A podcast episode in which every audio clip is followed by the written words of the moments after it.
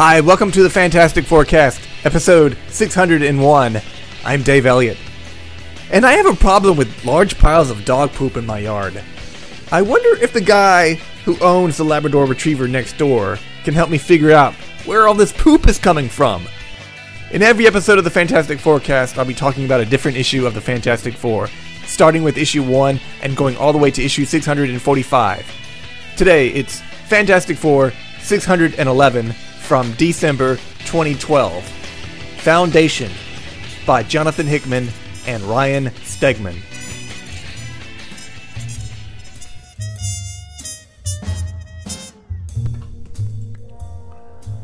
And as it says in big letters on the cover, this is the final issue.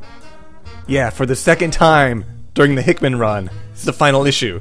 And the fourth time overall. And we still have some uh, loose ends to tie up in these final two issues of the Fantastic Four and FF by Hickman. And we begin with a major loose end Doctor Doom. And when we last saw uh, the Infinity Gauntlet wearing Doctor Doom in that other dimension, he was surrounded by and being idolized by a whole army of Doctor Dooms from across the multiverse. It appears that Doom uses his powers from the Infinity Gauntlets to create his own universe. A universe in his image. And if you think that sounds like a bad idea, it was. It only took him seven days to realize what a mistake it was.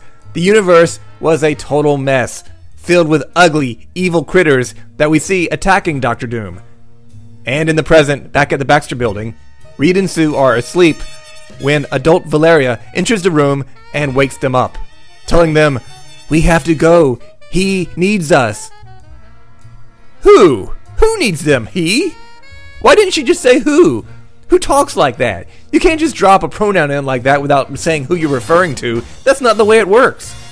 Once again, it's Hickman being trying to be cryptic. It's becoming infuriating. It's just this constant need to have every single thing on every single page be some kind of mystery. But we know she's talking about Doctor Doom. Why can't she? Ju- why can't she just say Doom needs us. So later, in Latveria, at the remains of the old Baxter building that ended up there a year or so ago, Reed and adult Valeria are looking around for clues. Reed says he thought that Doom was dead. Who told you that? Adult Valeria asks. Reed replies that she did. At least, her younger self did. Adult Valeria must have a very bad memory if she doesn't remem- remember that. She says that he can't always trust her, especially at that age. Yeah, three year olds are, are not always a reliable source of information. Nathaniel is there too, and he fixed up the portal to the dimension where they stranded Doctor Doom. And the three generations of Richardses head inside. On the other side, they find a group of mindless, doom worshipping dooms, and they're by the entryway to another portal I assume it's the portal to Doom's new universe. So the three Richardses head inside into Doom World, which is a pretty neat idea. But there's so little time left to do anything with it. We see a giant Doom castle towering over the city of Doomopolis.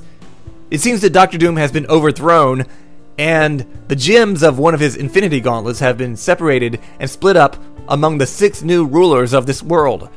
Three for the High Priest of Science, and three for the Professors of Magic, of which bear no resemblance to any Harry Potter characters, by the way. They're furry wolf monsters. Reed and the others come to the leaders to petition for the return of Victor Von Doom. Uh, why? That would be like getting gonorrhea from someone, taking antibiotics to cure it, and then going back to the same person and being like, hey, why don't you give me some more of that gonorrhea? You got rid of Doom. You don't want Doom back again. He's just gonna come back and be harder to get rid of the next time. The six rulers ask Doom to beg for his freedom, and he says nothing. But they let him go anyway. And the Richardses carry Doom out of there and back toward the portal. But then the High Priest of Power has second thoughts. He sends two warlords and a Leviathan in pursuit to kill Dr. Doom.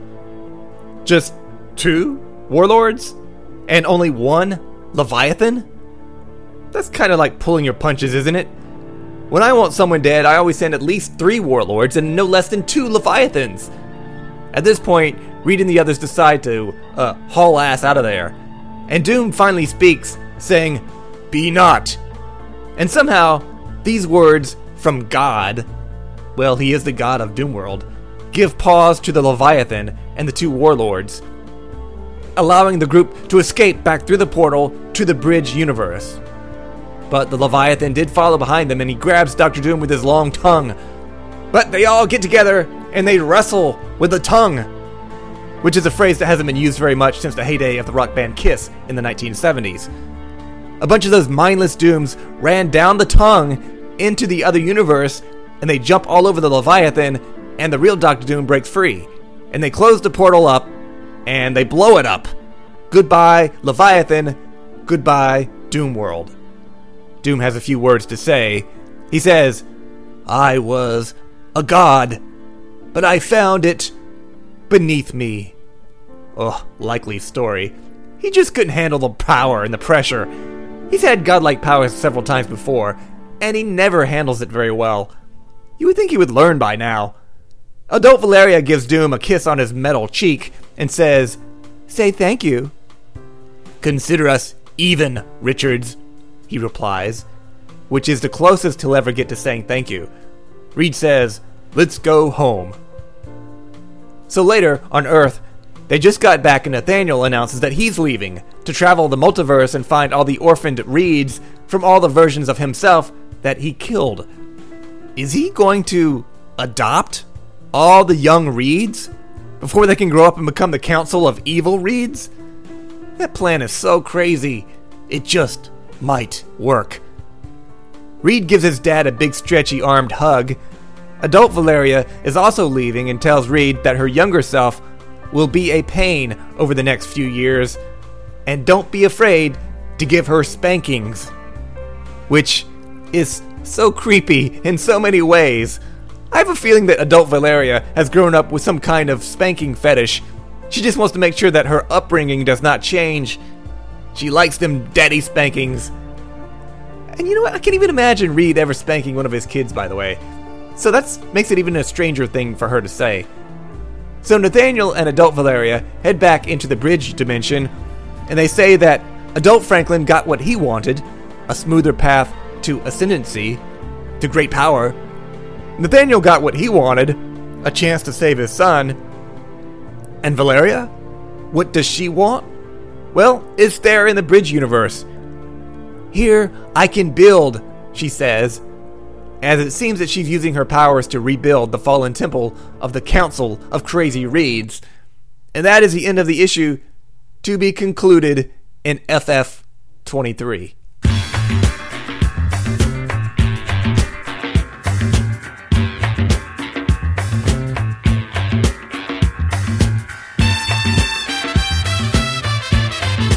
Welcome to Fantastic Forecast, episode 601, part 2. It's FF23 from December 2012. Run by Jonathan Hickman and Nick Dragotta.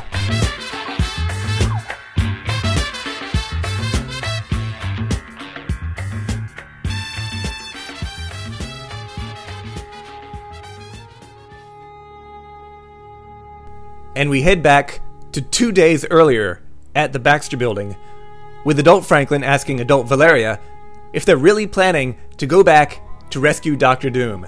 She says, What's a girl to do, right? Uh, not rescue Doctor Doom is what a girl should do. A girl should do other things like go to the mall, or wash dishes, or be president of the United States. Good recovery, I must say. So she ends up saying goodbye to Franklin, and off she goes. So later, adult Franklin is with young Franklin and that green mutant kid, Leech. Adult Franklin tells his younger self to write uh, every day any of his cool ideas and put them in a hat. And on training days, they will draw one of those adventures from the hat and do that adventure in the secret universe that exists in Franklin's closet. You know, I used to have secret adventures in my closet when I was a kid, but those adventures usually involved me in a dirty magazine. So they pick up adventure. They pick an adventure from the hat. Why does that? Why, why exactly does Franklin own a big black top hat anyway? That's so weird. And the three of them jump into the closet. Once inside, adult Franklin changes his own rules and decides to pick all of the adventures. We do, to, we do get a glimpse of some of the things that Franklin has written down in that hat, including cloud tunnels, pocket universe, fly F 16 to school, Olive Planet, and Moloid Jazz. Moloid Jazz? Very popular in the underground nightclub scene. So off they go through Franklin's universe, doing all kinds of crazy things being super spies, encountering vegetarian werewolves, playing video games, meeting non pacifist dragons, as opposed to the common pacifist dragons, I suppose. There's fighter jets, there's the Moloid Philharmonic Orchestra. He's obsessed with the underground music scene.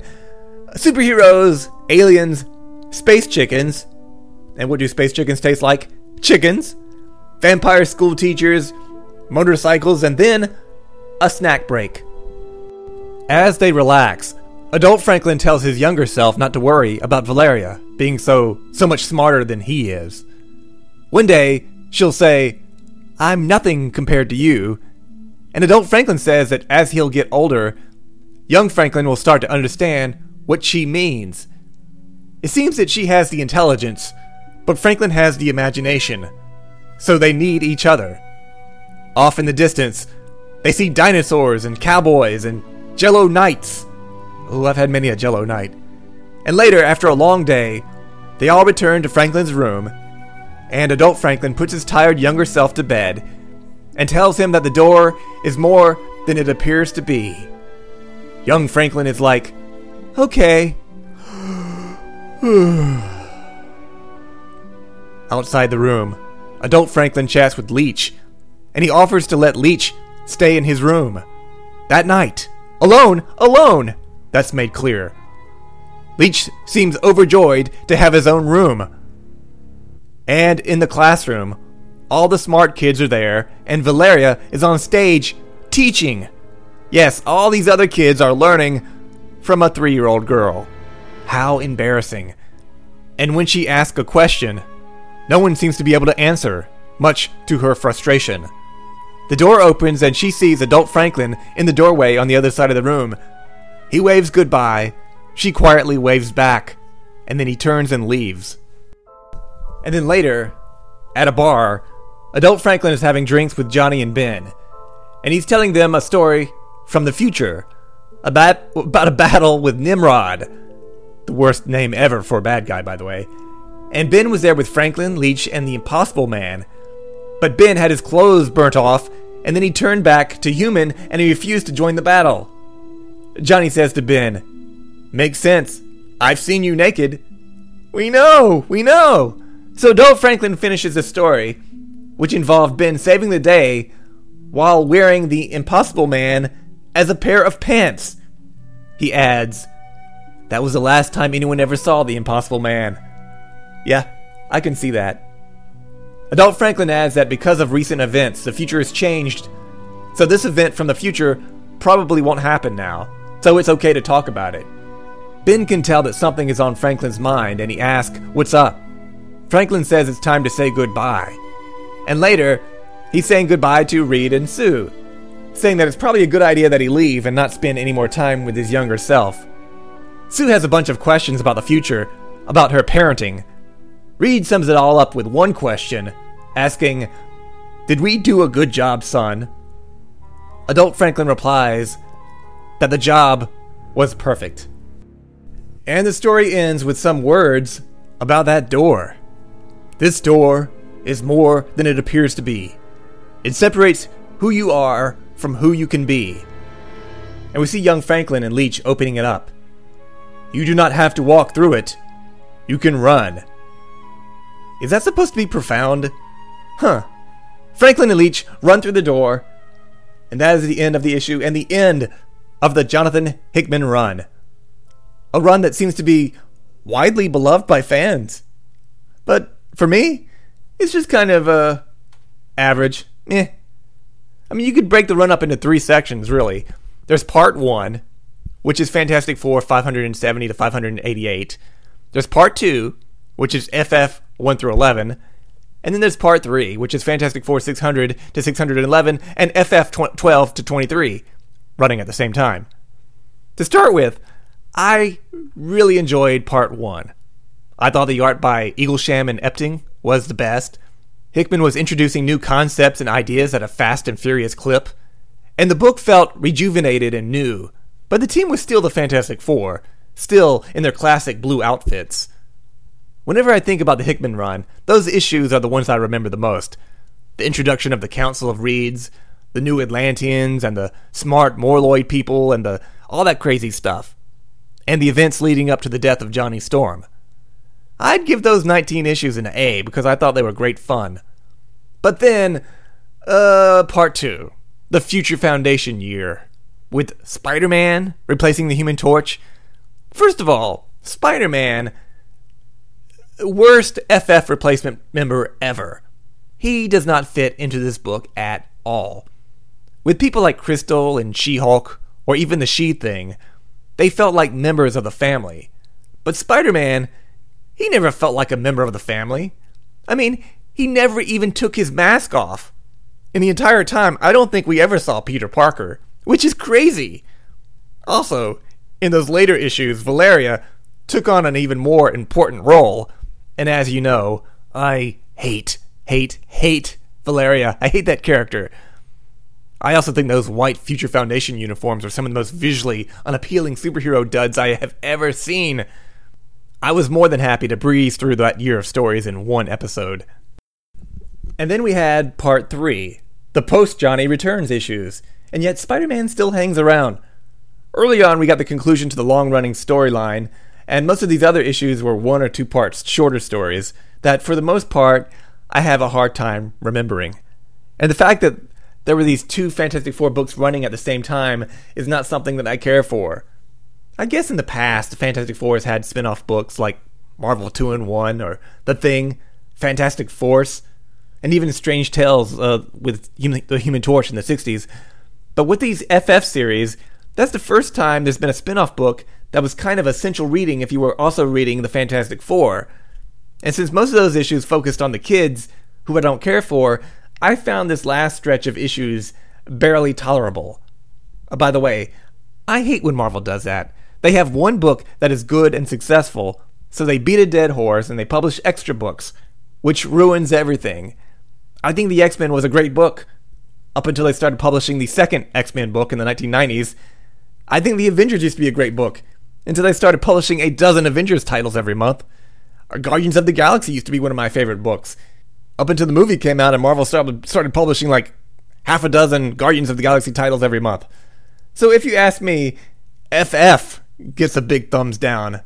And by the way, the return of Adult Franklin again? Did we need that? No. I think we had our fill of Adult Franklin during the DeFalco run. If I never see Adult Franklin or Adult Valeria again, I'll be very happy.